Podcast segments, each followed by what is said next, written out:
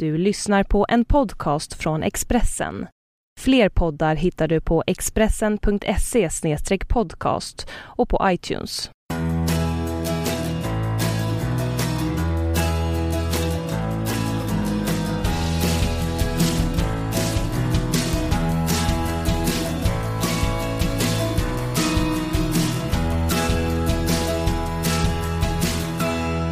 Okej, okay, dags för en ny podcast. Eh, jag sitter i Jönköping. Det är tidig tisdag morgon. Fick inte tekniken att fungera igår, Johan Davidsson. Jag hoppas tekniken kommer fungera bättre för mig idag. Det här är inte min bästa gren och det känns som du är fel person att be om hjälp också när tekniken strular.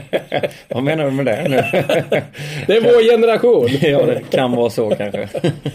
Eh, jag sitter här för att det ska Ja, egentligen mest för att eh, det passar tidsmässigt med tanke på vad som hände dig i lördags. Då du hedrades på det finaste sätt en svensk idrottsman kan hedras, tycker jag. Det här när ens nummer pensioneras och din 76 åkte upp i taket.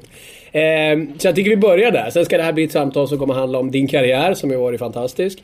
Eh, din eh, gode vän Stefan Liv och det som hände honom. För det är oundvikligt att inte prata Stefan när hans nummer ett hänger bredvid din. Ja, 76 absolut, i taket. Absolut. Eh, och sen också naturligtvis prata om alla framgångar du har haft genom åren. Och även det här när man tvingas inse att det är dags att lägga av. Vilket inte är helt enkelt. Eh, och det tror jag kan bli väldigt spännande för folk att lyssna på. Men eh, vi börjar med hyllningarna Johan. Eh, jag var tyvärr inte här själv, det hade jag gärna varit. Jag tycker ju svenska klubbar traditionellt är lite dålig på att hylla sina gamla hjältar. Men Jönköping gjorde ett fantastiskt jobb i lördags. Ja, och jag måste, jag måste säga att hade de gjort ytterligare mer än vad de gjorde då hade jag definitivt svimmat. För att det, det, var, det var en enorm anstormning av Eh, Eh, glädje, värme och, och kärlek och eh, där rann över ganska fort. Alltså glaset vart överfyllt eh, och jag sitter fortfarande och försöker att pussla ihop alla pusselbitar och har inte riktigt fått alla på plats än och jag utsåg mig själv igår på mm, min egen Facebook-sida till årets lipsill de närmsta tio åren framåt. Och det, är, eh, ja, det, var, det var enormt eh, stort och väldigt svårt att beskriva för, för mig i alla fall. Men för de som inte har sett det här eh, så kan jag ju dels rekommendera att försöka hitta de här bilderna på den här ceremonin innan. Men berätta lite grann med dina ord hur, hur hela den här eh, uppvaktningen gick till. Ja, jag visste som sagt inte om så mycket mer än att jag skulle befinna mig eh, kvart 20 över sex nere i katakomberna här och Eh, när jag kommer ner så, så får jag en liten blick i en tunn, tunnel ut mot isen och, och där står killarna med, eh, alltså laget har gått ut och ställt sig på vår, vår deras sida, mattan och med min, mitt tröjnummer och mitt tröjnamn eh, på, på dräkterna och en, en film spelas upp eh, med lite bilder och, och sånt från karriären. Och eh, jag känner väl redan då att nu är jag riktigt farligt nära gränsen här till att tårarna ska börja rinna. Men de, de håller sig precis där på kanten och jag nästan lutar bak huvudet för att den ska sjunka ner tillbaka in i ögonen någonstans där och gömma sig. Men eh, Ehm, ja, det var, det var som sagt en, en fantastisk entré att komma in eh, och i arenan så är det blåa och gula t-shirts med eh, 76 Davidsson på ryggarna. Och, eh, mycket tjo och tjim och, eh, och sång och glädje och ja, man, man blir så liten man bara kan bli i ett sånt läge. Man vet liksom inte riktigt var man ska ta vägen.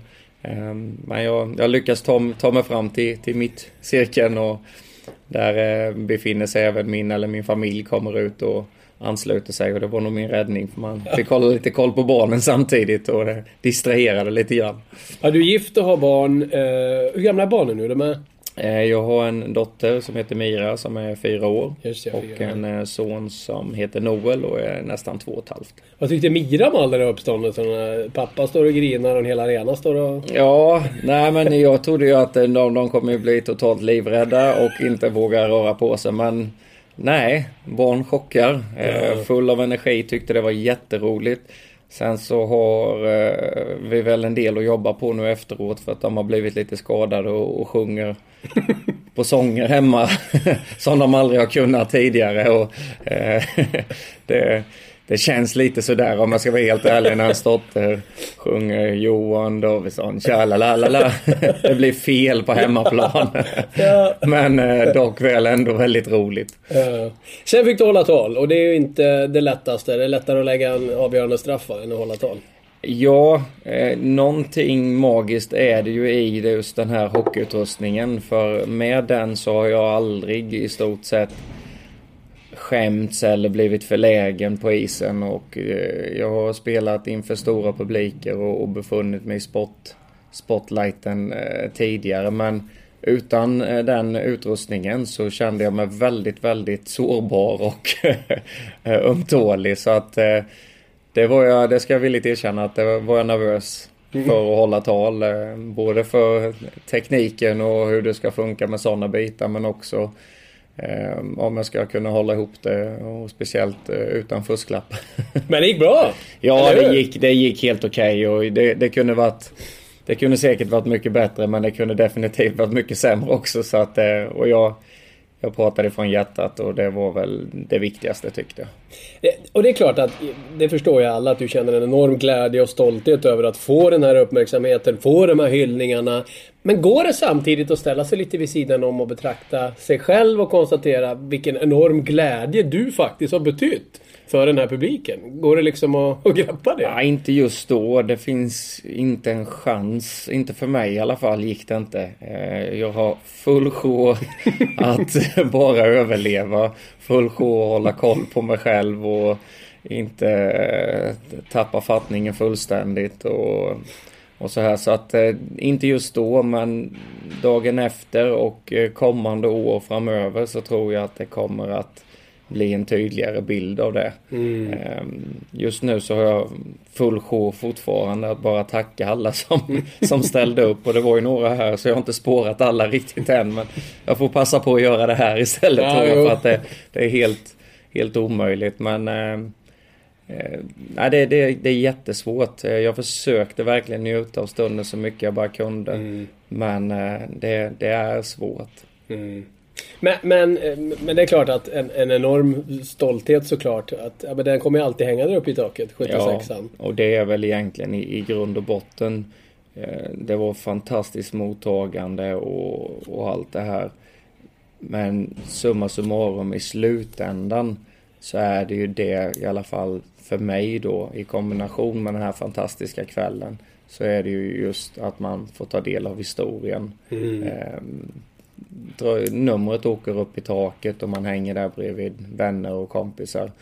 Och eh, just att man historiskt sett får ta del, en liten del av historien. Ehm, det kommer en dag när man inte finns kvar längre men förhoppningsvis så finns Kinnarps Arena och HV71 kvar då och eh, ehm, då är man fortfarande med på något sätt.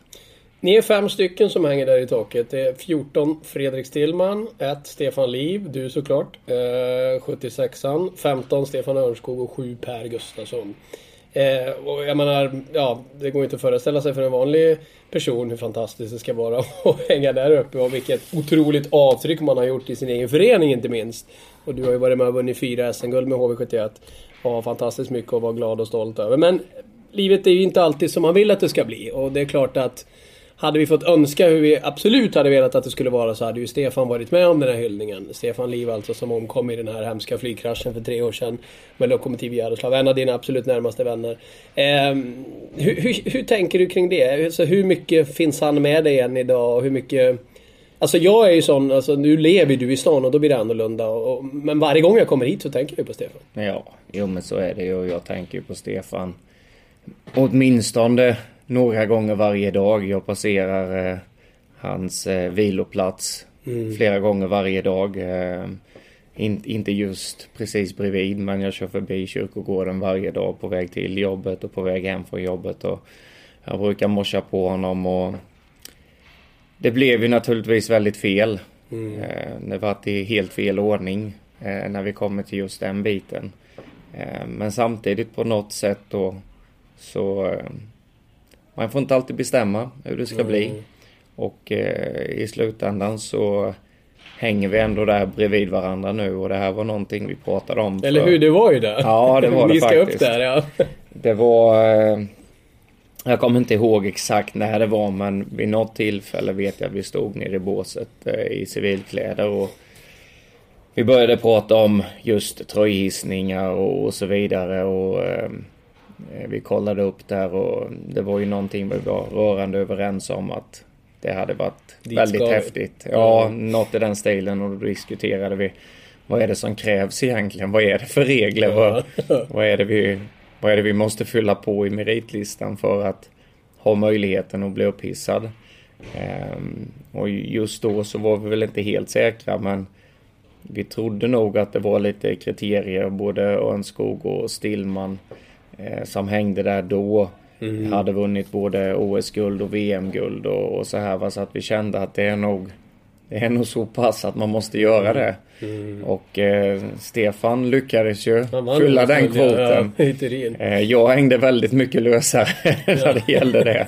Men, det var två eh, VM-silver men inget VM-guld. Nej, precis. Mm. så att, eh, men sen så jag vet inte, det var inte så att vi gick och tänkte på det varje dag att det var det som var målet men på något sätt så, så har det ändå alltid legat där i bakgrunden att det vore enormt häftigt att den dagen man, man slutar att eh, få ansluta sig till den gruppen och speciellt nu då när Stefan redan var där så, mm. så kändes det ännu mer speciellt och det var väl också en av anledningarna till att jag jag kollade inte för mycket under ceremonin upp mot siffrorna. Det var en av anledningarna till att försöka... Ja, det hade varit tufft va. Mm. Nu, nu nämnde jag både själv och uh, vår ordförande. Hans-Göran Frick nämnde Stefan också i, i talet. Mm. Och det var inga problem men jag tror att hade jag svävat iväg med tankarna för mycket då hade det blivit ännu mer känslosamt. Uh. Eh, vi ska inte hålla på och tjata för mycket om, om det naturligtvis även om på något sätt känns... Alltså, man är så kluven där. Tycker jag i alla fall ja. när man pratar om honom. Det är dels är det med sorg naturligtvis men också någon form av... Man vill ju i alla fall att det ska komma någon sorts ja, glädje över ja, att bara men... ha fått lära känna honom och vara ja. nära han. Och i ditt fall ännu mer såklart ja. så var en av hans närmaste vänner. Vi kamperade ju ihop i så många år. Eh, vi var ju rumskompisar och eh, vi umgås, umgicks väldigt mycket privat också. Eh, även om det skilde några år oss emellan så vart vi väldigt, väldigt bra kompisar och vi vart vad ska man säga, vi, vi varit ett team. Mm. Vi är väldigt olika som personer men sen var vi ganska lika på många punkter också.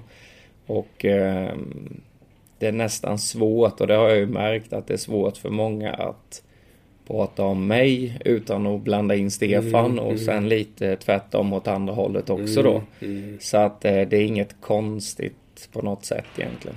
Jag måste ändå fråga dig, när, jag var ju här, jag gick faktiskt in och läste den texten igen som jag skrev efter den minneshögtiden som var här. Eh, för honom. Och det här är ju strax efter olyckan. Då du kliver ut tillsammans med Andreas Andersson var det va? Från omklädningsrummet och pratar med media. Ja, det Hur stämmer. orkar du det? Alltså jag skriver till och med i min krönika att jag står där och tänker, den här elake krönikören och kvällstidningen. jag står där och tänker lämna Johan i fred. Ja, nej men det var ju tufft ögonblick. Eh, och jag är väldigt tacksam för att Andreas ställde upp och följde med mig också. Mm. Ehm, men samtidigt... Andreas Andersson som Andreas var Andersson, målvaktskollega med Stefan. Ja, de var ju goda vänner mm. privat. Mm. Och kollegor och eh, konkurrenter mm. och allt vad man nu kan vara. De var väldigt tajta också. Mm. Och han ställde upp och följde med ut i, i det här ögonblicket. Men vi var vi var så oerhört nära seriepremiären. Mm. Ehm, det var väldigt rörigt. Mm. Eh, och vi var på något sätt tvungna att försöka hitta någon form av avslut gentemot eh, ja, anstormningen från media. Mm, eh, mm. Att, att försöka att hitta ett avslut och det, den här ceremonin och den här, eh, vad ska man kalla det, den lilla, lilla presskonferensen mm. utanför omklädningsrummet. det här var ju korridor utanför omklädningsrummet. Ja, precis. Ehm, och det var väl egentligen ingen av oss som ville, men vi kände att gör vi det nu så kanske vi kan få koncentrera oss de sista två dagarna innan premiären. Eller om det var tre dagar, det kommer jag inte ihåg. Ehm, så det var ju väl egentligen för för HVs och för lagets skull. Vi kände att vi måste, vi måste gå ut och göra det nu. Mm. Eh, vi kan inte stå på premiärdagen och eh, Prata på samma och sätt. prata på samma Nej, sätt. nej. Så att det, det... Och samtidigt så... Jag vet inte, det var, det var naturligtvis jättejobbigt just då och man eh, var ganska djupt ner i rösten. för man fick, eh, fick kriga för att inte eh, börja gråta för mycket. Och, eh, men samtidigt så när man, som det mesta annat som är jobbigt, när man har gjort det så känns det oftast mycket bättre. Mm. Eh, och det tror jag nog att man kände att nu har vi gjort det och eh, nu kan vi gå vidare lite. Sen tidigt, jag tror inte det var den första matchen ni spelade. Det var en tidig match mot Djurgården här i Jönköping. Vi sitter ju i, i Kinnarps arena ska jag säga. Eh, en tidig match möten i Djurgården. Eh, och jag minns den så otroligt väl för att när matchen var klar så sprang alla kollegor iväg. Eh, antingen in på någon presskonferens eller ner mot omklädningsrummet. Av någon anledning så satt jag kvar inne i arenan. Eh, på den lilla pressläktaren som är på ena kortsidan. Och sen började ju klackarna växelsjunga mellan varandra. Alltså Djurgårdens klack och KB-klacken. Den här alltid älskad, aldrig glömd. Eh, och jag menar den typen av liksom växelsång mellan två klackar som dessutom hade en het rivalitet sen finalen 2010. Ja. Alltså det var ett av de absolut mest magiska och häftigaste ögonblick jag upplevt i en hockeyarena. Och det säger, eh, det säger väldigt mycket om Stefan. Eh, Hur, eh, hur pass mycket omtyckt han var. Han var så... Han var omtyckt inte bara här utan i hela landet. Ehm, och att jag menar det är fantastiskt fint av Djurgårdsfansen att ställa upp på en Otroligt, sån ja. här grej. Och det, det säger som sagt en hel del om Stefan. Och en av Stefans styrkor var ju faktiskt att han var väldigt lätt att identifiera sig med. Ehm, Stefan gjorde väldigt mycket roliga, bra saker. Men han gjorde också, han gjorde bort sig och han, eh, han var arg och precis som vem som helst. Han hade ingen, ingen, ingen tjock mask i alla fall.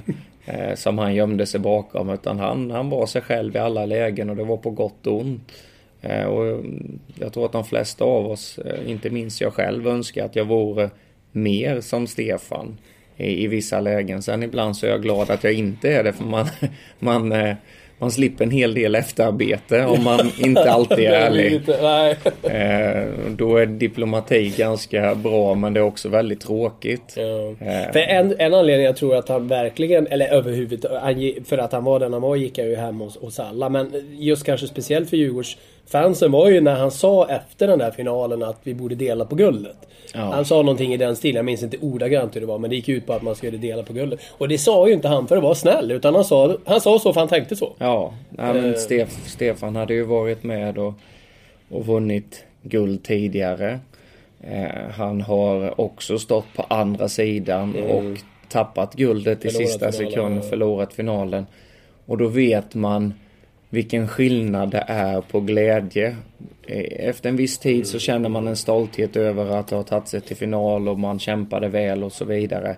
Men det är sån enorm skillnad på att vinna och försvinna. Alltså att inte ta det där guldet. Det går en, två dagar. Sen så börjar man på ny kula igen. När man vinner så är det eufori. Man är uppe i himlen och vänder och, och glädjen är enorm och så vidare. Va? Det är så stor skillnad och så har man nästan gjort exakt samma insats. Båda lagen. Eh, Och det tror jag Stefan kände. Att Djurgården hade gjort en fantastisk avslutning på den säsongen. De var helt otroliga. Eh, och vi var inte alls säkra på att vi skulle vinna det här och det var ju som sagt det var ju förlängning i stort sett varje match. Och, eh, Ja, det var helt otroligt. Ja, jag, säga och jag och jag har helt- aldrig varit inne i tystare vinnaromklädningsrum än erat där på Hovet. Det var, och jag minns att du faktiskt, det var just du som sa till mig att "Nej, men jag fattar inte att det är slut. Jag bara väntar på att de Nej. ska säga nu är vi ute och ska spela overtime igen. Ja men det var verkligen så. Det, det tog ju liksom matcherna tog ju aldrig slut. Det var ju förlängningar hela tiden och eh, i förlängning det vet vi att det, det är tillfälligheter som avgör det ibland. Eh, för det mesta till och med. Och det är väldigt sällan eh, den notoriske målskytten som gör målet utan det kan vara precis vem som helst som gör det. Och förhoppningsvis så är det någon som gör ett mål, inte, inte någon i, i det andra laget som gör ett misstag. Nej, exakt, exakt. Men det händer också. Och det är, det är väldigt grymt. Men det är också på något sätt så är det ju det som är charmen med idrott också. Mm. Att man ska inte veta hur matcherna slutar för det blir väldigt tråkigt i längden. Mm. Men eh, det, det, kan vara väldigt orättvist ibland. Och, eh, jag tror att det var just det Stefan kände. Mm. Eh, jag ska fråga dig en sak. Och nu ska vi inte bli för invecklade och långrandiga i det här resonemanget. Men eh, jag har upplevt en liknande sorg som den jag upplevde med Stefan. Min bästa kompis dog, då var jag bara 10 år gammal, så dog han i en olycka. Eh, vilket naturligtvis har präglat mig hela mitt liv. Och jag tror en sak som hände eh, var att jag värdesätter kanske livet mer. Jag var ju barn, så det är skillnad, väldigt stor skillnad på det sättet. Men, men med den bakgrunden att ha upplevt det så tror jag att jag ändå på något sätt eh, värdesätter livet mer och kanske också lite grann eh, undviker att gnälla mer.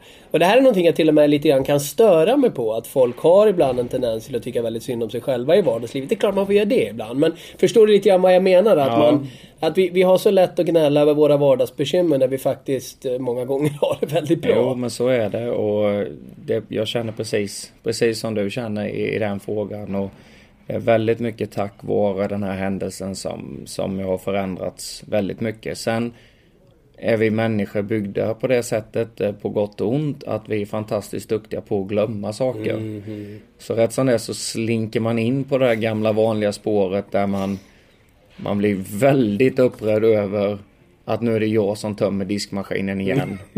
Precis. Och det, är liksom, det var ju jag igår också. Ja. Och det, man blir fruktansvärt irriterad och det mynnar ut i eh, någon form av ren katastrof på hemmaplan. Va? ja. Och så kommer man på sig själv. Vad är det jag håller på med? Mm, mm. Snacka om dagens ilandsproblem. Jag mm. bråkar om soptunnan, mm. diskmaskinen, alla de här grejerna eller punktering på bildäcket eller vad det nu kan vara. Eh, och de bitarna känner jag att jag kan faktiskt komma tillbaka till hela tiden till den här händelsen. Mm. Och det finns väldigt mycket, jag menar jag har många andra delar i mitt liv som också är uppförsbacke och, jobbiga och med sjukdomar och så vidare. Och det, mm det finns så oerhört mycket här i livet som är så mycket viktigare än de här små vardagsproblemen som vi annars lätt snöar in oss på. Mm.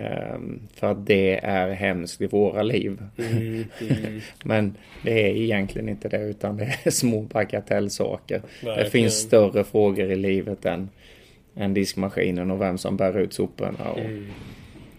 Och, och det här tror jag är nyttiga tankar för dig att ha just nu? För det vet jag ju genom alla år man har träffat spelare som tvingas sluta. För det är lite bisarrt eh, hur det är att vara elitidrottsman i den meningen att ni går i pension. Du är 38 år gammal, det är ingen ålder. Eh, min dotter säger att man blir gubbe när man är 50, så du har 12 år kvar. jag är lite närmare än dig, men du har 12 år kvar. ja, det var skönt. Nej, men alltså någonstans, man är mitt i livet, eh, eller du är. men du är liksom, du måste sluta med det jobbet du har haft som har gett så otroligt mycket tillbaks. Ja. Eh, och, och, det är många som har otroligt tufft att anpassa sig till någon sorts verklighet och vanligt liv. Eh, hur tänker du kring det här? För du fick ju tyvärr tvingas börja tänka på det, antar jag, tidigare ja. med dina skadeproblem. Ja, jo men så var det ju och det var ju Det är väl egentligen som jag ser det idag en fördel att jag fick en, en utfasning mm. eh, som på sitt sätt var väldigt jobbig när, när jag var mitt i den. Mm. Men det har också gjort att jag stegvis har fått eh, sakta men säkert lämnat hockeyn. Mm. Eh, jag var kvar och kämpade och, och lite tjurskallig i eh, kanske både ett och två och tre mm. år eh, längre än vad jag egentligen skulle gjort. Men mm. jag var så oerhört rädd för att kliva av scenen för att senare ångra sig. För att jag mm. inte har testat allt jag kan. Och, men det fick jag göra och nu vet jag idag att det finns, det fanns ingen annan lösning. Det fanns inga alternativ kvar och det gör det också väldigt mycket lättare. Mm. Eh, sen gör det det hela mycket lättare att veta också att det finns ett liv efter hockeyn och precis som du var inne på jag var gammal gubbe i mitt gamla jobb, ishockeyspelare. Men idag är jag faktiskt relativt ung igen. Ja, nu är du plötsligt ung i en ja, ny värld, ja. Så att eh, det, det, finns, det finns ett liv eh, vid sidan av hockeyn för en hockeyspelare. Även om det är väldigt svårt att fatta det när man är mitt inne i det och när man har hållit på med det så länge. Eh, så känner jag idag stor glädje. Eh, nu är jag fortfarande kvar inom hockeyn mm. men även om jag inte hade varit det så känner jag stor glädje över att få delta i det vanliga livet mm. om man får säga så. Eh, en som blev verkligen rikskändis på alla sätt och vis på tal om att kämpa sig vidare i karriären och försöka allt och, och hålla på längre än vad kanske kroppen tillät var ju Peter Forsberg. Eh, och många undrade ju hur, att han håller på, att han aldrig ger sig. När du höll på i slutet av din karriär kan jag tänka mig att du förstod exakt hur han tänkte. Ja, jag har aldrig, jag har aldrig tvivlat en sekund på varför han kämpar mm. och sliter och river. Och jag har försökt att förklara det för människor som, som är trötta på att läsa om Peter Forsbergs fotskada i, i tidningen. Och jag menar, jag kan väl erkänna, jag tyckte väl heller inte att det var superintressant att läsa de sista två veckornas utveckling om Peters fot. Men det var som jag sa, men skit i att läsa det då. Du behöver ju faktiskt inte läsa det och det är ju inte hans fel att det står. Jag lovar att han inte är dugg sugen på att berätta för någon mm. hur det känns i hans fot. Han vill bara spela hockey. Mm, mm. Han har säkrat sin ekonomi. Han behöver inte jobba en dag till i hela sitt liv. Mm. Han kan syssla med det han tycker är roligast. Han mm. behöver inte göra något annat. Och vad är det han tycker är roligast? Jo, det är att spela hockey. Mm. Och Peter Forsberg på 50% är fortfarande bäst i SHL. Mm, mm. så, så var det faktiskt. Wow. Jag menar, han gjorde några comebacker här och kom in. Han var här nere i, i Kinnarps arena och spelade match. De vann 5-3 eller något. Jag tror han hade fyra assist och ett mål. Och jag menar, och efteråt så står han och får svara på frågor om foten och han berättar att ah, jag vet inte, det gör rätt ont, jag kan ja. inte fortsätta. Hur kändes det för oss andra? Ja, han åkte runt där ute och hade skitont i foten och var totalt överlägsen.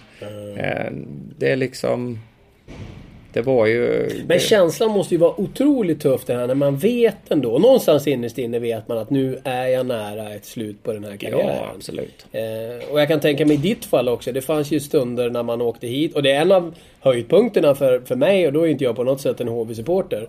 Eh, såklart. Men, men, eller såklart. det var ju taskigt att säga så. Jag blivit anklagad Vad menar för, du nu? jag har i och för sig blivit anklagad både för att heja på HV och hata HV. Inget av det är sant. Men en anledning att, att, att man tyckte det var kul att åka hit, det var ju att se dig såklart. Du var ju den bästa spelaren. Eh, men jag menar, du gick ifrån en tid när du ändå måste ha känt att det finns ingen där ute som åker ifrån mig. När du satte fart på rören så var alla stillastående förhållandevis jämfört med dig. Till mot slutet av karriären, då var det flera som hängde med. Och den känslan måste ändå ha varit lite hjälp, vad händer? Jo, men det är ju tragiskt. Speciellt i och med att jag inte hade, om man, om man jämför med Peter Forsberg då som också hade en, en, en, styrka i att vara en fysisk spelare också när det krävdes. Den biten hade ju inte jag. Och eh, när du då tappar farten eh, så är du ganska rökt. Eh, jag spelade i stort sett med, med ett ben de sista tre, fyra åren som jag, som jag spelade. Och eh, jag tappade tempo sakta men säkert. Mycket för att jag inte kunde hålla igång min fysiska status. Eh, och det var fruktansvärt, fruktansvärt irriterande och frustrerande när man har bilder i, eh, uppe i skallen. Eh, när situationer dyker upp att den där pucken åker jag och hämtar och sen mm. så åker jag förbi backen och sen har jag en målchans. Men i verkligheten så blev det något helt annat. Ja. Jag blev inte bara ifattåkt, jag blev omåkt och ja. fick inte ens Fick inte ens känna på pucken. Men det måste varit jättesvårt i början. Det är Vad jättefrustrerande är och då fick, man, då fick man ju på något sätt, ja det var jätteirriterande. Man vill ju bara bryta klubban och åka hem och lägga sig i stort sett. Va? Men då fick man ju istället börja tänka sig, okej okay, vad kan jag göra för att fortfarande bidra med någonting till laget. Mm. Ehm, jag vill ju vara med, men jag mm. kanske inte... Jag kan inte ligga längst fram i löparspåret längre. Jag kan inte göra alla målen. Jag kan inte slå alla de här passningarna som har funkat tidigare. Mm. Nu måste jag hitta en ny roll, någonting som gör att jag bidrar till laget, för annars är jag är jag ingen tillgång. Nej. Annars är jag en belastning och det, vill, det är ingen som vill känna sig som en belastning. Nej. Det är ingen skön känsla. Så man fick ju börja jobba med de bitarna och ta lite mer defensivt ansvar, eh, kanske utöka mm, kommunikationen och, och, bidra på ett mentalt plan mm. i omklädningsrummet och så vidare. Inte riktigt lika glamoröst, inte mm. lika roligt. Men dock väl nödvändigt för min egen överlevnad. Mm. Ehm, så att det var ju de bitarna man fick jobba med. Men det är, det är, det är absolut ingen höjdare. Och jag håller med alla som säger man ska sluta när man är på topp. Mm. Men det kan jag säga, det är jäkligt lätt att säga. För när man har någonting som man har hållit på med hela sitt liv och det är det absolut roligaste man vet. Och dessutom om man nu får gå in på det ekonomiska biten. Mm. Så är det väldigt få som säger nej tack. Nu vill jag inte ha mer pengar. Nej, nej. Nu ställer jag mig på gatan eller nu åker jag ner på vuxenutbildningen här och, Mm. och läser i, i fem år för att skaffa mig ett, ett jobb. Det gör man inte. Man gör allt man kan för att få fortsätta med det man älskar. Och det här med att sluta på toppsnacket, det är väldigt lätt att säga. Det kan hända att jag har sagt det någon gång. Men jag undrar, ja jag vet inte. Jag tror banne mig inte det. Jag, eller då har jag i så fall lärt mig i efterhand att att jag förstår att man inte gör det. Verkligen. Eftersom, jag menar, det är ju det man tycker mest om. Och det är, alla som hör på det här, ni kan ju tänka er själva. Ni har ert favoritjobb, ni har det ni helst vill göra och så måste ni sluta. Eh, för att kroppen säger ifrån. Och det är klart att det inte är så lätt att göra det. Se på Michael Jordan till exempel. Han satte ju en avgörande boll i en final. Och det var ju det perfekta. Det Ja. grande finale på alla sätt. Ja. Men han kunde ju inte, han kunde ju inte ge sig. Han var till och med tvungen att spela i ett annat lag ett tag där på slutet. Eh, och det blev ett helt annat slut för honom. Eh, problemet lite grann som uppstår för spelare som har varit på väldigt hög nivå, dig inkluderat, är ju att er, eh, vad ska man kalla då, ne- nedgång i kvalitet, krasst uttryckt, kan ju faktiskt påverka laget. Där blir du lite offer för din egen eh, storhet genom åren. Alltså Jo. folk minns dig när du var som bäst och när du blir en annan spelare så tror jag att det kan påverka hela laget. Jo men så- är det ju för man bygger ju upp, alla lag är ju uppbyggda vad ska man säga, om, om man bryter ner det så, så det är ju en pyramid i laget. Där någon sitter herre på täppan och sen så har du de hårt arbetande i, i botten så att säga, va, följ, följarna och det är klart att har du en ledare uppe på toppen som tror att han ska dra gruppen och sen har han inte de kvaliteterna längre. Det blir helt, helt fel. Då rasar det- hierarkin Ja, hierarkin rasar fullständigt. Eh, sen kan det också vara en, en ekonomisk belastning. Jag menar alla, alla klubbar och föreningar i alla sporter har, har en påse pengar och eh, har du en spelare som drar en stor del av det men inte presterar ute, utefter sin lön då, eh, då har du inte möjlighet att, att köpa in den killen som ska göra det jobbet. Eh, Så att det, det kan definitivt bli en belastning. Ehm, Men det är på något sätt så lite som jag var inne på där innan. Man behöver inte alltid vara den som gör målen. Man, man kan alltid hitta något annat att bidra med. Ehm, Sen kanske det inte hjälper om jag ställer mig och tvättar kläderna efter träning och Nej, matcher. Men, nej. men, men det finns andra bitar som är nog så väl viktiga i, i ett hockeylag. Än att eh, bara slå passningar och göra mål. Och det kändes också som att du ändå var medveten om vad som hände dig. Det var inte så att du åkte runt och trodde att du var eh, i din prime fortfarande om man uttrycker det så. nej men så var det ju. Det, och jag menar, det, det var också ett sätt att, att överleva. För går du ut med målsättningen att jag måste göra två mål och tre assist idag för att få godkänt. Då är det ju så orealistiskt mål så att då kommer jag ju bara gräva ett djupare och djupare hål. Så jag fick ju nöja mig med att spela 0-0 och liksom göra en bra stabil insats. Ehm, Och när man väl hade kommit dit så blev hockey mycket roligare igen. Det blev väldigt roligt att spela hockey. Och samtidigt så fick jag känslan att gruppen tyckte det var kul att jag var med. Och den känslan gör ju att det blir väldigt kul att spela hockey. Eh, hade jag kommit dit och alla har förväntningarna hög, högt inställda på mig, ja, då blir det ju en besvikelse varje dag. Och det är inte roligt, så det var inget att hymla med. Och det var till och med så att vi vid något tillfälle lyfte den frågan. inför- Inom gruppen alltså? Inom gruppen. Att nu är det dags. Nu är, nu är det dags att byta roll. Mm, Och eh, nu är det dags för någon annan att kliva fram liksom. Sitt inte här och vänta Var på det du att... själv som sa så till de andra? Ja, eller var det med hjälp av tränare? Ja, det var nog med hjälp av tränarna. Mm. Eh, Men framförallt så fick jag det säga det själv också Mm. för att det var det är, nog, det är nog väldigt viktigt att personen själv säger det annars så, så kanske de sneglar på mig och tänker nu sitter han och kokar där borta. ja. Eh, Men i och med att jag kunde säga det själv också så, så blev det lättare för gruppen liksom att okej. han har inte checkat ut men han är fortfarande kvar men han har ställt sin plats till förfogande. Nu är det upp till oss att slåss om, om, mm. om det utrymmet och platsen som han lämnar liksom. Mm. Eh, och det var, det var både en lättnad för mig men också tror jag väldigt viktigt för gruppen. Mm.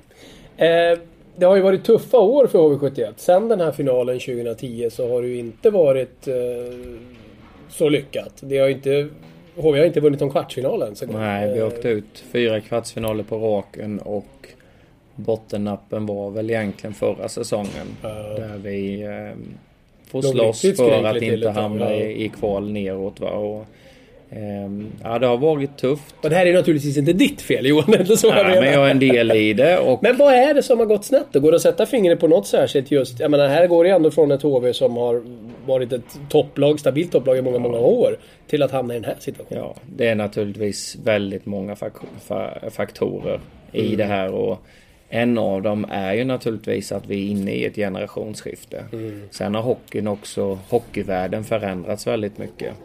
Ehm, vi har precis som många andra klubbar som har haft en, en bra period där vi har legat i topp. Ehm, vi har vunnit några SM-guld.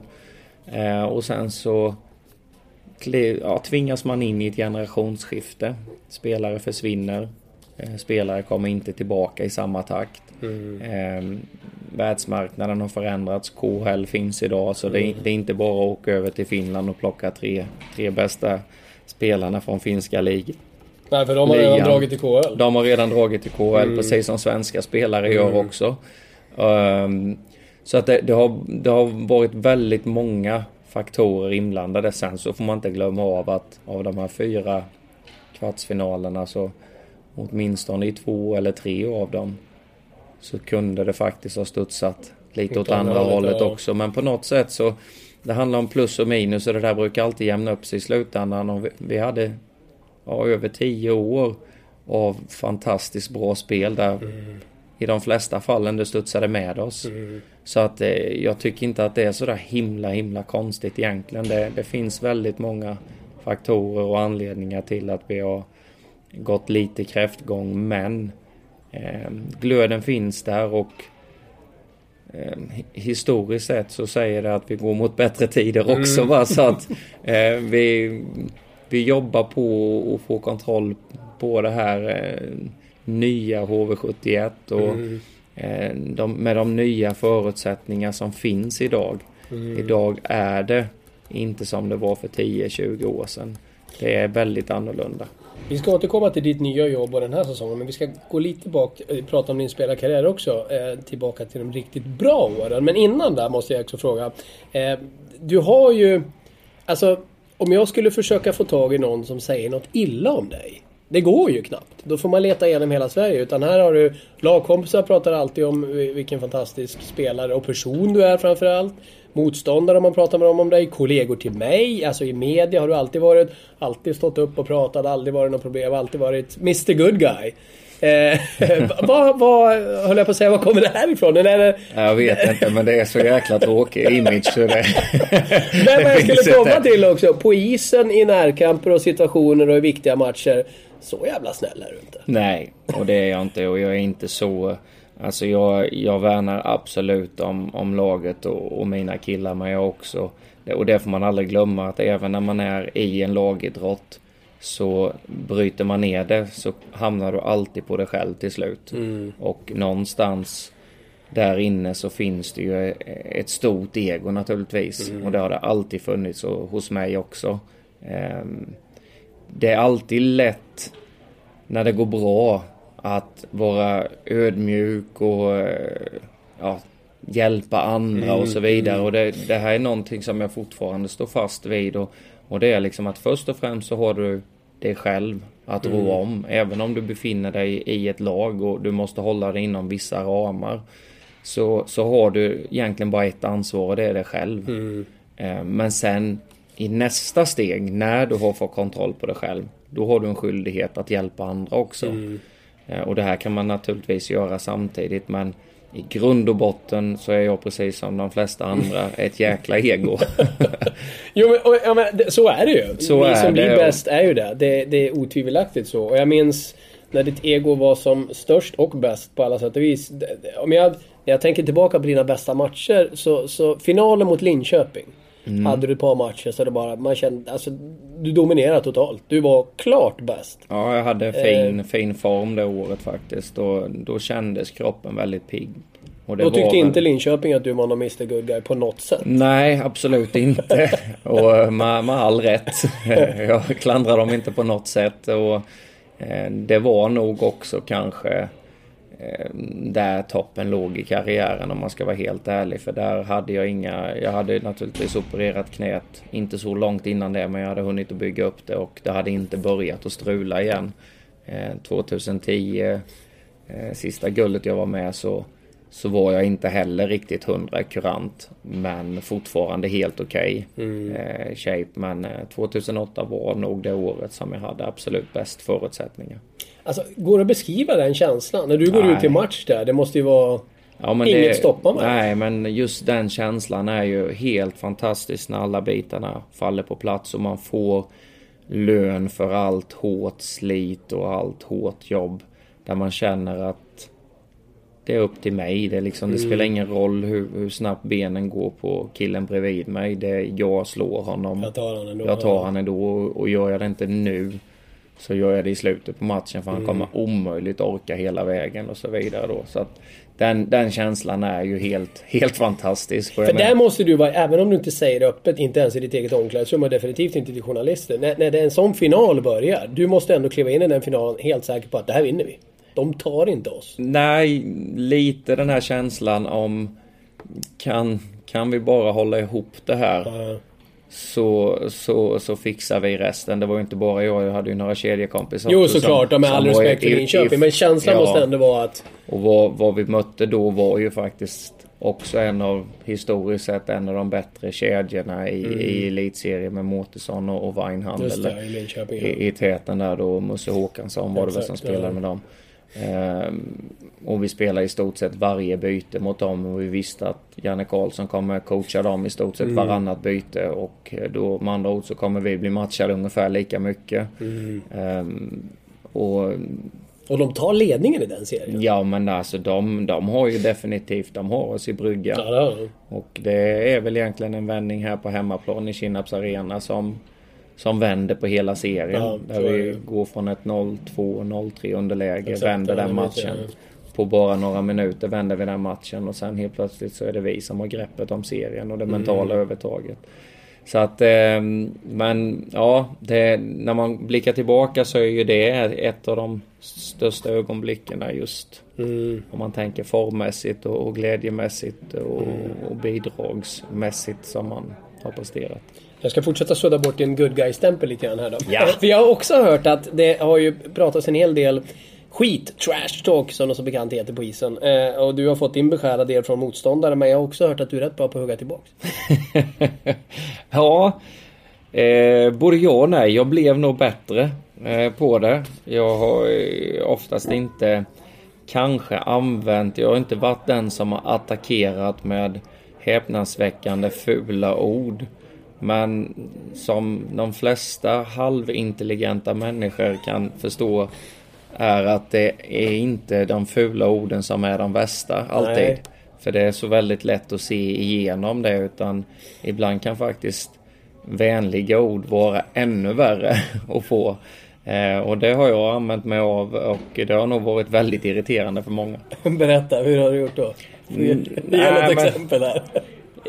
Ja, alltså det, det finns... Jag åkte själv på en sån här en gång i tiden när jag var ung, 19 år gammal, vägde 62 kilo och vi är uppe i Luleå och spelar och de har ett väldigt stort och starkt tungt lag. Och jag åker in i någon back där och jag slår på målvakten i någon situation och så får jag en riktig smäll och så vänder jag mig om oxtokig alltså och liksom säger någonting och den här stora starka backen bara vänder sig om och tittar på mig. Men lille vännen, vad ska du göra?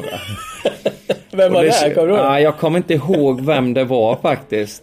Men just i det ögonblicket så kände jag, ja, vad ska jag göra? ska jag göra? Jag kan bara skada mig själv i den här situationen. Och redan vid det tillfället så kände jag att oj, han fick verkligen tyst på mig. Jag visste inte alls vad jag skulle säga i det läget. Och han var inte hetsig, han var lugn på rösten. Och det var ruskigt irriterande.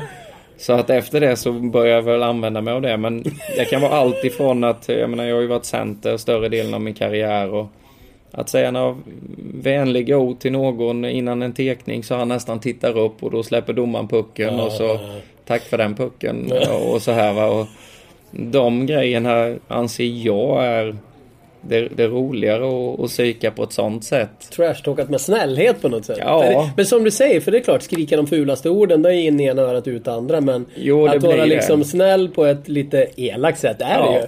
Det kan ja. ju vara ännu mer effektivt. Ja, faktiskt. Så eh, nej, det, det, det, har varit ganska roligt genom åren. Sen är det kul att att det ska vara lite så inom uh. hockey tycker jag. Det, det ska inte Men vara... gud vad hemskt när du, alltså lilla gubben du tror du kan åka lika fort som mig. Att du, när du sa det till någon back in the day, det måste ju ha varit en mardröm för den andra.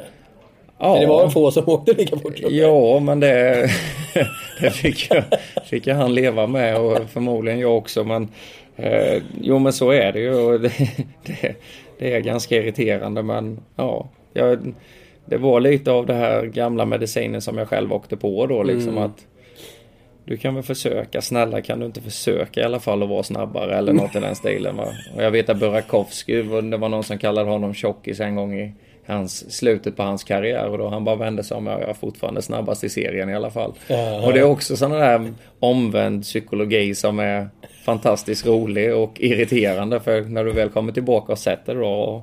Men du har alltså sagt snälla kan du inte försöka vara lite snabbare? Ja, det har jag definitivt gjort. Och... det är jätteroligt. Ja. I alla fall för mig som sitter här och skrattar mitt emot dig. Men det är inte så kul att vara på isen bredvid dig. Nej, nej det är det inte. Och sen... Ja, nej men det, och framförallt är det ju i låsta situationer. Alltså just mm. typ tekningar och sådana grejer som, som det händer ganska mycket. Ibland ser det ut på TV som att spelarna pratar med varandra och jättetrevligt för den ena skrattar och den mm. andra skrattar också. Men det är inte alltid sådana vänliga ord. Ibland är vänliga men de är inte vänligt menade. Nej. Eh, vilka är de bästa och värsta på att prata då enligt eller din, din erfarenhet? Ja, den, den som jag minns absolut allra tydligast. Här i, i Sverige så, så, ja, så naturligtvis Per Ledin och, och Jämtin mm. eh, är väl de största. Eh, jag vet inte om jag vill säga de bästa men de är väldigt... nu har de båda lugnat ner sig. Mm, men eh, mm. när de var yngre så, så gillade de ju att, att hålla på och prata väldigt mycket. Men jag skulle nog vilja säga att den som jag upplevt som den bästa trashtalkaren och kanske också den största trashtalkaren i min karriär som jag har spelat med var Stu Grimson. Mm. En eh, stor reslig herre mm. som eh, inte spelade mer än någonstans mellan två och tre minuter per match. Eh, mm. sen hade han minst en fight per match för han var ju fighter. Mm, han lirade du med i Anaheim? I Anaheim ja. ja. Och han satt alltid längst borta vid kanten mot motståndarlaget. Och han... Eh, ja, så han skulle kunna linjen. prata där? Så han, eh, och han stod upp i stort sett hela matchen och pratade både med motståndare, domare och publik och allt vad det nu var. Va? Och det, det som kom ur hans mun, religiös herre, mm. väldigt trevlig, väldigt snäll. Och det var heller inga elaka, fula ord han använde sig av. Men munnen gick hela tiden. Och det var det var lite hånande, mm. roligt snack han hade och det var, eh, det var väldigt, väldigt, väldigt roligt. Jag spelade med honom under en viss period där min första säsong och då spelade inte jag heller så många minuter så jag fick ju sitta och lys lyssna på honom. och det var, det var väldigt underhållande de, de tillfällena. Finns det någon du är lite glad att du har fått tyst på då? Om vi ska säga snacksaliga motståndare som du ändå har lyckats? Kanske inte Ja, det, det har hänt absolut. men, men tyst på för mig var mera... Eh, under, matchen, så. under, ja, men under, under ett tag ett tag i karriären så visste jag att motståndarna hade en viss fokus på att du, du, du, ni ska smälla. Mm. Ni ska ta Davidsson idag liksom. Mm, För mm. kör ni på honom ett par gånger så, så vill inte han vara med och spela, spela mer och så vidare. Jag vet att det... Att det, det snacket var, gick lite. Det snacket gick där och att få de spelarna till att inte vilja åka och tackla mig längre. Mm. Det var liksom då, då var man verkligen nöjd och det mm. vet jag att Per Ledin berättade för mig när han flyttade hit och liksom mm. att det var så jäkla tråkigt att få den uppgiften. För, för så var det bland annat när Färjestad mötte ja, Ledin och Kåberg. Kåberg och, och, så mm, ville gärna liksom fullfölja i varje situation och, närkamp. Och... Han kunde chatta också va, Kåberg? Ja, absolut. absolut. Men det var... Båda de två tyckte jag var... Det var, på något sätt så var det väldigt roligt och utmanande för mm. att jag visste att de kommer varje gång. Mm. Jag behövde aldrig fundera på det. Jag behövde inte chansa på att han svänger för att han kommer fullfölja. Och de var också båda två väldigt ärliga. Så dels så visste jag att de kom och jag visste att det är väldigt liten sannolikhet att de sätter ut ett knä om de missar. Uh, uh. Utan de biter ihop och så kommer de nästa gång också. Mm. Eh, men det vet jag att vid många tillfällen så eh, när halva matchen hade gått så slutade de för de tyckte inte det var roligt längre. Uh, okay. eh, för att jag blev aldrig förbannad eller de kom aldrig under skinnet på mig även om de försökte både prata och, och fysiskt ta sig in under skinnet. Mm. Eh, och det var för mig en, en seger då. Då hade jag vunnit mm. den kampen. Mm. Eh, sen förlorade jag den kampen ett par gånger också men eh, för det mesta så, så lyckades jag hålla mig. Ni hade ju en fin finalseger där mot dem vid ett tillfälle också. När de planerade värsta guldbanketten i Karlstad. Ja. Ni vann där och kom hem hit och vann. 2004 mm. var... Eh, ja, det var, vi var verkligen nere i brygga och... Vadå Stefan var så fantastisk? Ja, han höll ju 4-0 det mm. slutspelet och... Inte minst då i match 6 uppe i Karlstad mm. där de har matchboll och eh, måste självklart planera för guldfest ifall de mm. skulle vinna. Jo det är klart, det hör ju till. Sen blir det lite symboliskt. Sen blir det symboliskt och det var ju mm. någonting som vi kunde utnyttja för att locka fram de extra energikrafterna. Eh, och det gjorde vi verkligen. Fredrik Olausson, eh, skott, retur och en skitpuck som hoppar in. Och Stefan håller nollan. Eh, trots att de har flera powerplay i slutet och så vidare. Det var en sån här fantastisk match och sen vann vi på 5-0 på hemmaplan matchen mm. efter. Eh, men den moraliska segern var redan uppe i Karlstad egentligen. Mm, det var säkrare i finalen på något sätt. Så att, ja. Mm. Så att eh, det var verkligen en, en sån sagolik resa som vi gjorde där. Verkligen. Du, eh, sagolik karriär har du också med dina fyra SM-guld för HV71. Eh, däremot lyckades du inte etablera dig i NHL. Du var där i två säsonger. Vi träffades en del du och jag. Jag bodde ju i New York den vevan när du kom till Islanders där. Eh, du var i Anaheim eh, i en säsong först. Då du i alla fall fick spela 64 matcher. Nu tjuvläser jag statistiken. Men sen säsongen efter det vart det mest Cincinnati Mighty Ducks innan du hamnade i New York där på slutet. Vad, vad var det du vi som har sett dig i din prime tycker ju faktiskt att det är lite konstigt att du inte etablerar med dig borta. Vad, vad, vad, känner du själv kring NHL-äventyret? Ja, det, var, det var väl precis som det mesta annat. Det var flera faktorer men om jag ska analysera det så här i efterhand så dels så var jag väl inte i min prime när jag var där borta. Nej, det är sant. Det kom efter. Ja, ja. och sen så var det väl också så här att jag... Eh, jag anpassade mig väldigt mycket för att ta en plats i laget för mm. att få vara kvar. Ehm, så jag blev en, ehm, en tredje lines forward. Så jag spelade en del i, i toppformationerna och då trillade poängen in. Eh, speciellt i början första året. Mm. Och sa till mig själv att ja, det här var ju inte så jävla svårt. Nej. Det är lite överskattat det här snacket om att lyckas i NHL. Ja. Sen åkte jag ner i tredje och fjärde formation. Och eh, fick smaka på en helt annan medicin. Ja, ja, eh, gjorde inte en poäng liksom. Eh, det, det, det gick liksom inte. Mm. Och eh, blev eh, genast lite ödmjukare i, i den bedömningen. Eh, och insåg att det är inte så där himla lätt. Och det, det, det, handlar om timing, det handlar om att man har folk som tror på en. Mm. Och det hade jag faktiskt när jag kom över men tron försvann ganska fort. Mm. Och då hamnade jag i skiktet där jag låg precis på gränsen till att få vara med och spela. Um, och sedan så min andra säsong så uh, hamnade jag väldigt tidigt redan under campen i en väldigt konstig situation där man skulle skicka en signal till laget. Mm. Och uh, jag var den spelare som låg där på gränsen. Jag var den enda spelaren av de som låg där på gränsen som hade tvåvägskontrakt. Mm. Och eh, det var ett ganska enkelt val för Craig Hartsburg. Mm. Vem han skulle ge den där offentliga utskällningen mm. och eh, skicka. Och eh, jag skyller absolut inte på, jag menar jag hade säkerligen eh, kunnat hamna i farmarligan i vilket fall som helst. Mm. Men det är inte bara prestationen alltid utan det är lite politik också. Mm. Och det sista han skrek till mig på vägen ut var att If you ever get back here again you should consider yourself really... Och så ett fult ord. Mhm. F som börjar på F. Mm. Och Lucky på slutet. Och det, det var liksom... Det var väldigt signifikativt för hur man jobbar där borta och när jag har packat mina grejer tio minuter senare och lämnat träningsarenan så går han in till laget och berättar att det kunde varit vem som helst av er. Men nu var det Johan som fick betala priset. Eh, Men nästa match, nästa tillfälle så är det någon annan som ryker typ. Eh, Och det här fick jag reda på långt, långt senare men eh, jag vart ju uppkallad ett par gånger men det tog en nästan ända fram till jul innan jag blev uppkallad igen.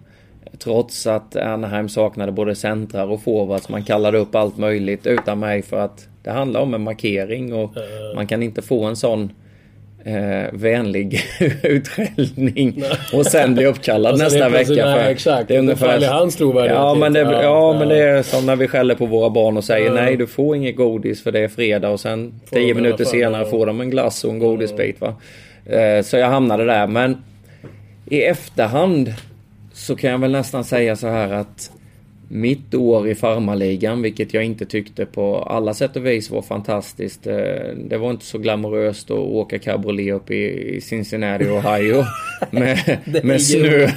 Ja, eh, det var väldigt kallt och slirigt på vägbanan med bakhjulsdrift men eh, det är nog det året jag har lärt mig mest. Och jag minns väldigt mycket därifrån med glädje. Och jag blev också väldigt mycket mänskligare av det året.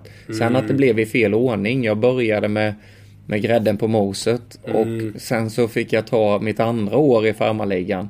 Ehm, Det var naturligtvis inte i rätt ordning men på något sätt så lärde jag mig så oerhört mycket och jag bestämde mig då år tre att jag gör ett försök i Vancouver för jag åkte dit. Eh, och det var i samma veva som bröderna Sedin kom dit. Just det, ni, ni tre kommer dit samtidigt på Ja, den campen ja. Ja. Vi kom väl inte riktigt dit samtidigt för de kom dit på andra promisser kan man väl säga. det gjorde de definitivt, jag ja. rullade in någonstans i bakgrunden. Och, Rent eh, fysiskt var där Rent fysiskt var jag där och vi... Det var lite mer uppståndelse kring Ja, det. men eh, jag hade väl i stort sett, för jag hade alternativet att komma tillbaks till Anaheim igen. Mm. Eh, Men jag kände att det, det tåget har nog gått. Jag Mm. borde testa något nytt och jag varit lovad att det finns stora möjligheter i Vancouver. Mm. Men sen kom jag dit och gjorde en ruskigt dålig training camp och det visade sig också att vi var nog en 7-8 spelare som slogs om en plats där i slutändan. Och, eh, de hade inte investerat någonting i mig genom draft eh, och så vidare utan jag var där på vinst och förlust lite. Så jag, jag fick vara där till sista dagen men rök bland de tre sista killarna där och då bestämde jag mig för att nej, nu måste jag åka hem och samla samla mig igen. Jag måste, jag måste hi- hitta tillbaka till mitt spel för jag hade blivit en tredje, fjärde Ja, men line-spelare. allt vad det innebär av att spela safe. Och, Och speciellt på den tiden så, så var ju inte NHL som det är idag. Idag är det ju mer utrymme för fartfyllda spelare Mm, eh, som inte behöver vara så fysiskt starka på samma sätt. Va? Ja, exakt. Det var ett annat spel på den tiden. Ja, på den tiden så skulle man helst vara nästan 1,95 och väga 100 kilo och kunna... Men Islanders då, det var ju en klubb i lite kaos då, men det var aldrig aktuellt att vara kvar där. ja, det trodde jag ju. Eh, jag kom ju dit och var ju fruktansvärt glad över den chansen för de kunde inte skicka ner mig till farmarligan. Jag hade för många NHL-matcher i bagagen så regelverket sa att Men du gjorde några bra matcher också, jag kommer ihåg det. Ja, jag kom Ja. dit och första matchen så visste knappt inte tränaren vem jag var och jag var rädd att han inte visste att jag var där. Eh, Jag är där på värmning och eh, ingen som har pratat med mig och vi går ut till match och jag tänker ja, jag följer väl med ut och sätter mig på bänken men ingen, har, ingen har sagt någonting till mig. Men jag sitter i full mundering och sitter där på bänken och be- första bytet går. Ingen säger något, andra bytet går, ingen säger något. När tredje linen är inne och i, i slutet på sitt byte så knackar headcoach mig på axeln och säger du är center va? Ja, ta nästa byte då säger han. Du är center va? Precis så sa han och det kände, jag kände mig inte guld värd om man säger så. Ehm, och, men jag hoppade in och spelade den matchen och nästa match så spelade jag första linan. Ja. Eh, mellan eh, Green och eh, Isbis. Är två killar som ja, var framtidskillar för Islanders. Travis Green och Brad Isbys. Ja. Och jag kastas in mellan de två och eh, gör ett mål och två assist och vi vinner 3-2 den matchen. Ja. Och vi, vi har ju ingen chans att ta oss till slutspel. De har varit ute. Redan innan jag kom ja. dit så var vi chanslösa. Men när vi vann en match så var det som att vi hade vunnit Stanley Cup. Så helt plötsligt var ju hockey jättekul igen. Ja. Eh, spela några matcher i första linan där, poängen tre. Jag tror jag gjorde lika många poäng där som jag gjorde på hela året i Anaheim i stort mm. sett.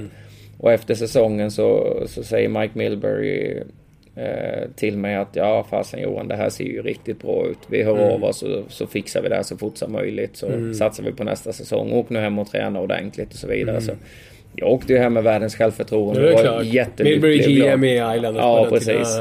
Och eh, men sen så tiden rann iväg och det var ingen som hörde av sig liksom. Och på kvällen innan deadlinen mitt i sommaren där när, när de är tvungna att skriva ett kontrakt mm. med mig eh, för att inte tappa mina rättigheter så, så får jag ett telefonsamtal eh, som inte var sådär jättelångvarigt utan det var väl mer att vi, we're gonna let you go, good luck.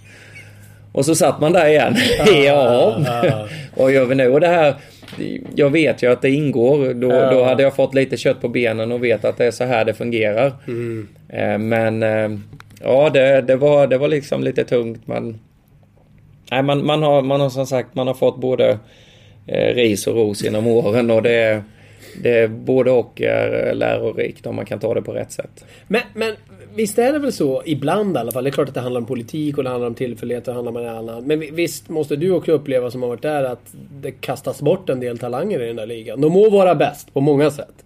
Eh, och de bästa spelarna är ju ofta där så. Men visst är det väl så att man faktiskt i vissa jo, fall kan tycka att den borde förvalta vad man har bättre. NHL är fullt med spelare som faktiskt inte skulle utmärka sig jättemycket i de europeiska ligorna. Mm. Men det är rollspelare som är mm. väldigt duktiga på en eller två saker. Mm. Och i ett SHL-lag så ja, om de får den rollen så är de väldigt duktiga på just det. Mm. Men de skulle inte utmärka sig genom i, i några poängligor eller så vidare då va. Men de skulle vara väldigt nyttiga för sitt lag. Eh, så de är väldigt mycket sämre som en total hockeyspelare kanske. Mm. Men de fyller sin uppgift och, och, så har man jobbat i NHL. Det är på väg att försvinna. Mm. Men man har jobbat så enligt tradition i så himla många år. Mm. Och, och coacherna där borta bygger sina lag på ett helt annat sätt än vad man gör Speciellt här i Sverige och SHL. Men det gör ju ibland att, jag menar det är klart att du när du var som bäst höll NHL-kvalitet. Om du bara hade hamnat i rätt lag och fått förtroende. Rätt lag och rätt omgivning så tror jag nog säkerligen men det är inget som jag funderar på. Nej, det är klart man inte gör. Men jag ärlig. tänker rent generellt så. Jag minns ju när Mats Zuccarello till exempel kom till Rangers och fick spela fjärde line några byten här och där. Det är klart att det inte blir succé för han. Nej, men när det... han sen får förtroende så blir det annorlunda. Nu ja. är han liksom bästa poängplockaren och deras viktigaste spelare. Ja. Jo men så är det. Jag menar så är det inom hockeyn och så är det inom näringslivet också. Uh. Jag menar du kan anställa världens bästa men ger du han fel uppgifter så blir jag inte så himla vass ändå. Men det är det här Johan som är ditt nya jobb. Ja, ja. Precis. Nu ska du berätta om ditt nya jobb. Ditt ansvar i HV71 nu är alltså att servera kaffe till min chef. Nej du! det är det inte. Ja, enligt honom så är det ja, det. enligt honom är det så. Nej, mitt jobb är ju, jag är assisterande sportchef mm. tillsammans med Johan Hult som då mm. är sportchef. Och våran uppgift är ju att eh, bygga HV71s lag i framtiden. Mm. Eh, att ge HV71s A-lag, vi har hand om A-laget. Det är mm. bara egentligen A-laget som är vårt fokus. Och som mm. är våran... Inte ens I20 alltså? Så. Nej, det är inte våran arbetsuppgift. Ah, okay. Utan vi, vi har A-laget. Och, ah. eh, sen är vi ju självklart inblandade och vi, jag menar HV71s juniorlag är ju framtiden jo, för HV71. Så det är klart ja. att det, det, är en del av vårt jobb men det är inte vårt ansvar själva juniorverksamheten. Ehm, men ehm, ja, vi, vi, vi är här för att ta ut och hitta de killar som vi tycker passar in i HV71. Som mm. ska spela i HV71s avlag. Sen är det också naturligtvis att ge A-laget rätt förutsättningar för att kunna lyckas. Mm. Ehm, sen ingår det ju allt ifrån scouting. Mm. Men är du ute och scoutar spelare också? Ja, men inte jätte, jättemycket Nej. utan jag har ju precis börjat och ja.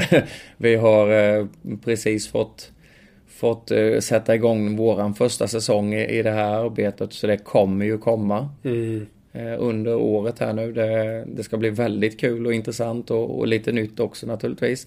Eh, men sen är det också en hel del administrativa bitar mm. som inte alltid syns. Men som tar en ganska stor del av arbetet. Mm. Det vet alla som har jobbat i sportchefsjobbet. Mm. Att det, idag är det inte bara att eh, sitta och ringa runt spelare, agenter och försöka locka till sig spelare utan det är också väldigt mycket med eh, försäkringar mm. och eh, lägenheter och bilar och allting. Nej men det är väldigt mycket papper och licenser. Det icke-glamorösa. Och, jo men så är det va och det, det, det är saker som man inte kan fuska med. För det är så mm. oerhört viktiga bitar. Jag menar ska om spelarna ska kunna spela matcherna, få spela matcherna, så måste alla signaturer och alla papper vara på rätt plats. Mm. Men nu kommer lite hårdare frågor här då, för första gången i den här eh, poddintervjun kanske man kan säga då. Eh, nummer ett är, du, har, du är kapten Johan Davidsson. Du kommer alltid vara kapten Johan Davidsson i många ögon. På väggen bakom oss en stor lagbild med guldfirande där du är med. På väggen där vi sågs nere i kansliet en stor bild på eh, ett, ett vinnande HV71 där du är med. Eh, kan du verkligen vara andre man? Med all respekt för Hult. ja. Du är 76an i taket. Ja. Är inte han? Nej, men han hävdar ju att 28 hans gamla nummer ska upp förr eller senare. med tanke på att han, eh, borde, han anser att han kan bestämma det. Okej. Okay. Ja, vi, vi får väl se. Nej, men eh, eh, ja, absolut. Jag har mm. inget problem med det. Eh, jag har eh, allra största möjliga respekt för Johan. Mm. Dels för att han har varit ute i, i, i, vanliga näringslivet och lärt sig väldigt mycket som jag inte kan. Mm. Så jag har väldigt mycket att lära mig av honom. Um, och sen så är Johan inte bara min arbetskollega nu utan är också en, en vän till mig så vi känner varandra så pass väl. Mm. Um, så det är klart att börjar han dra trumfkort till höger och vänster för mycket då, då, då, då tvålar jag in mig och sen är det en brottningsmatch som gäller liksom. Det, så pass högt i tak har vi, det, ja. det är inga problem vi har ingen vi har inte haft någon inkörningsperiod oss emellan. Nej. Och vi har inga problem att samarbeta och aldrig haft det innan heller. Men det kan ju komma situationer där ni tycker helt olika och du Absolut. tvingas svika dig från honom. Ja, Nej. så är spelreglerna och vill jag inte ha det på det sättet, ja då får jag försöka att eh, få den Johan. Och det, det, är vi på det klara med va, det är inga ja. konstigheter. Och där är eh, regelverket väldigt tydligt och det har jag vetat om från början. Mm. Eh, sen befinner jag mig också i en, i en livssituation där jag har småbarn hemma mm. och eh, jag kände redan från början att ska jag vara inblandad i det här så tror jag inte att jag kan och klarar att ha det högsta ansvaret. Mm, för att det, det, det kräver väldigt, väldigt, väldigt mycket tid och engagemang och vi ska dela på det naturligtvis. Mm. Men i slutändan så är det Johan som har beslutande rätt liksom. För du är fullt medveten om att din dotter inte bara kommer skrika Johan Davidsson tjalalala framöver? det kommer det låta annorlunda ibland Det är jag helt övertygad om att den fasen snart är över och det är helt okej okay också. ja men bra. Du en grej till då om, om eh, alltså, ett, en sak som kan bli problem när man blir ledare, det är när man blir ledare för sitt gamla lag. För faktum är ju att du är ledare för goda vänner. Ja. Du skulle kunna hamna i en situation där du tvingas kalla in en god vän och tala om för honom att du håller inte längre. Ja. Det skulle kunna hända. Det är eh, absolut ingen omöjlighet. Det, det, har nog, eh, jag menar vi har redan hamnat i situationer, jag menar Johan Hult och jag är vänner. Mm. Och tillsammans är vi vänner med väldigt många killar i laget. Mm. Eh, alla ledare i laget. Mm. Ehm, men det, det är också någonting som man helt enkelt får lära sig att hantera. Mm. Um, Fast det är lättare sagt än gjort. Det är väldigt mycket lättare sagt än gjort. Men så är det. Det är tydligt. Alla har vi våra arbetsuppgifter och roller. Och sköter man inte sin roll, ja då faller alltihopa. Mm. Eh, sen om inte motparten, alltså om din vän då som sitter på andra sidan bordet som, som du pratar sanning med inte klarar av det, ja men då är det egentligen hans problem. Det mm. är mm. inte mitt problem. Eh, men sen är det lätt att säga. Mm. Eh, när du väl kommer hem där och, och lägger det så, så kanske det inte alls känns så bra. Va? Men det är också en del av livet som chef. Mm. Mm. Det är någonting som alla som är chef på högre eller lägre nivå känner av. Och det är en del av jobbet och det måste man lära sig att leva med. Och jag tror inte att det är ett problem. Jag har aldrig varit chef på det sättet tidigare men jag har varit lagkapten där jag tvingats att ta ställning för saker och ting eh, under ganska lång tid. Mm. Och ibland känns det inte jättebra efteråt men man måste ändå likväl ta ställning. Mm. Och eh, det får man lära sig leva med. Men så länge man tar beslut efter vad man själv känner och tycker så är det inget problem oftast. Du ser, vi håller på att putsa bort den här Mr Good Guy-stämpeln mer och mer här. Ja, det... Bra jobbat! så är det. Du, till sist då. Eh, det måste ju smärta det faktum att ni plötsligt har en konkurrent i Småland som kaxigt sjunger i Smålands bästa lag och upp med banderoll och grejer. Jag träffade ju Mattias Tedenby inför den här säsongen som lite sådär... Han är ju alltid på väldigt glatt humör när man träffar honom men då surnar han nästan till och så. Vi är fortfarande bäst i Småland. Eh, hur är alltså... Ja. Eller vi säger så här, vi gör det enkelt för oss. Vi måste dessutom snart runda av det här. Det har varit fantastiskt roligt men vi, vi börjar bli... När är ni bäst? Inte bara i Småland. När är ni bäst i Sverige igen? 2010 är senaste SM-guldet. Ni kan ju inte ha någon annan målsättning i HV71. Nej. När är ni tillbaka på toppen?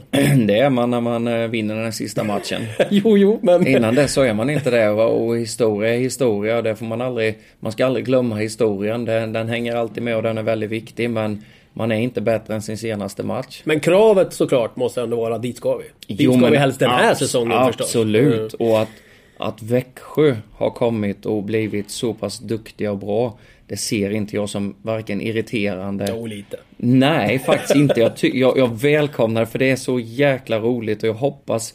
Jag tycker inte att vi är där riktigt än. Mm. Eh, från båda hållen. Alltså den här rivaliteten och så vidare. Vi är inte riktigt där men vi håller på att bygga upp det. Men mm. inte förrän vi har mött mötts i SM-finaler Det är fortfarande skönare att slå Färjestad än Växjö. Ja, det är lika skönt att vinna över alla lagen egentligen. Men alltså vi, vi är på väg, vi är på väg dit och jag menar det, det hjälper ju till att, att Växjö kör sin slogan bäst i Småland och så vidare. Va? Det, det kommer också bygga upp den här stämningen. Och det är bara bra. Det är bra mm. både för, för business eh, och det är bra för liksom hela närområdet för vi är väldigt många som har vänner i Växjö och i Växjö mm. är det väldigt många som har vänner i Jönköping ja, och så vidare. Va? Man bygger ett intresse och hockeyn blir roligare och intressantare och det är bara positivt. Så mm. att jag, jag ser det inte alls som ett problem. Det, det gör jag verkligen inte utan det, det är jätteroligt. Mm. Men men Kravet, vi ska ja, vinna. Ska, ja. så enkelt är det ja. och, och Åka ut i kvartsfinal en gång till, det kan ju inte vara... Det, det får inte hända bara väl? Eller? Det kan hända. Men vi ska göra allt vi kan för att undvika det. Men ju mer man pratar om någonting, ju större blockad i, i, i skallen blir det. Så att eh, vi, vi ska inte fokusera på att vinna kvartsfinalen. Mm. Nu ska vi fokusera på att vinna nästa match och nästa mm. match och nästa match och nästa match. Och sen när vi befinner oss där, ja då ska vi banne med vinna den där kvartsfinalen. Mm. Men det, det, är 50% chans att man vinner och 50% chans att man eh, inte vinner den. Mm. Så att eh, vad det blir, det, det, får vi se. Men vi börjar där vi befinner oss idag. Inte så långt från ännu en guld ändå? Nej, för guds skull. Vi, eh, alltså, vi, vi anser att vi vi har en fantastisk trupp med spelare här nere och vi vet att det, det, det kommer hända väldigt mycket under året. Men vi känner att vi, vi ligger rätt i fas idag och sen så... Ta det man, steg för steg. Ja, precis. Strålande. Tusen tack Johan, jättekul att ha dig med här. Kul att vara här och kul att prata med dig. Tack så mycket.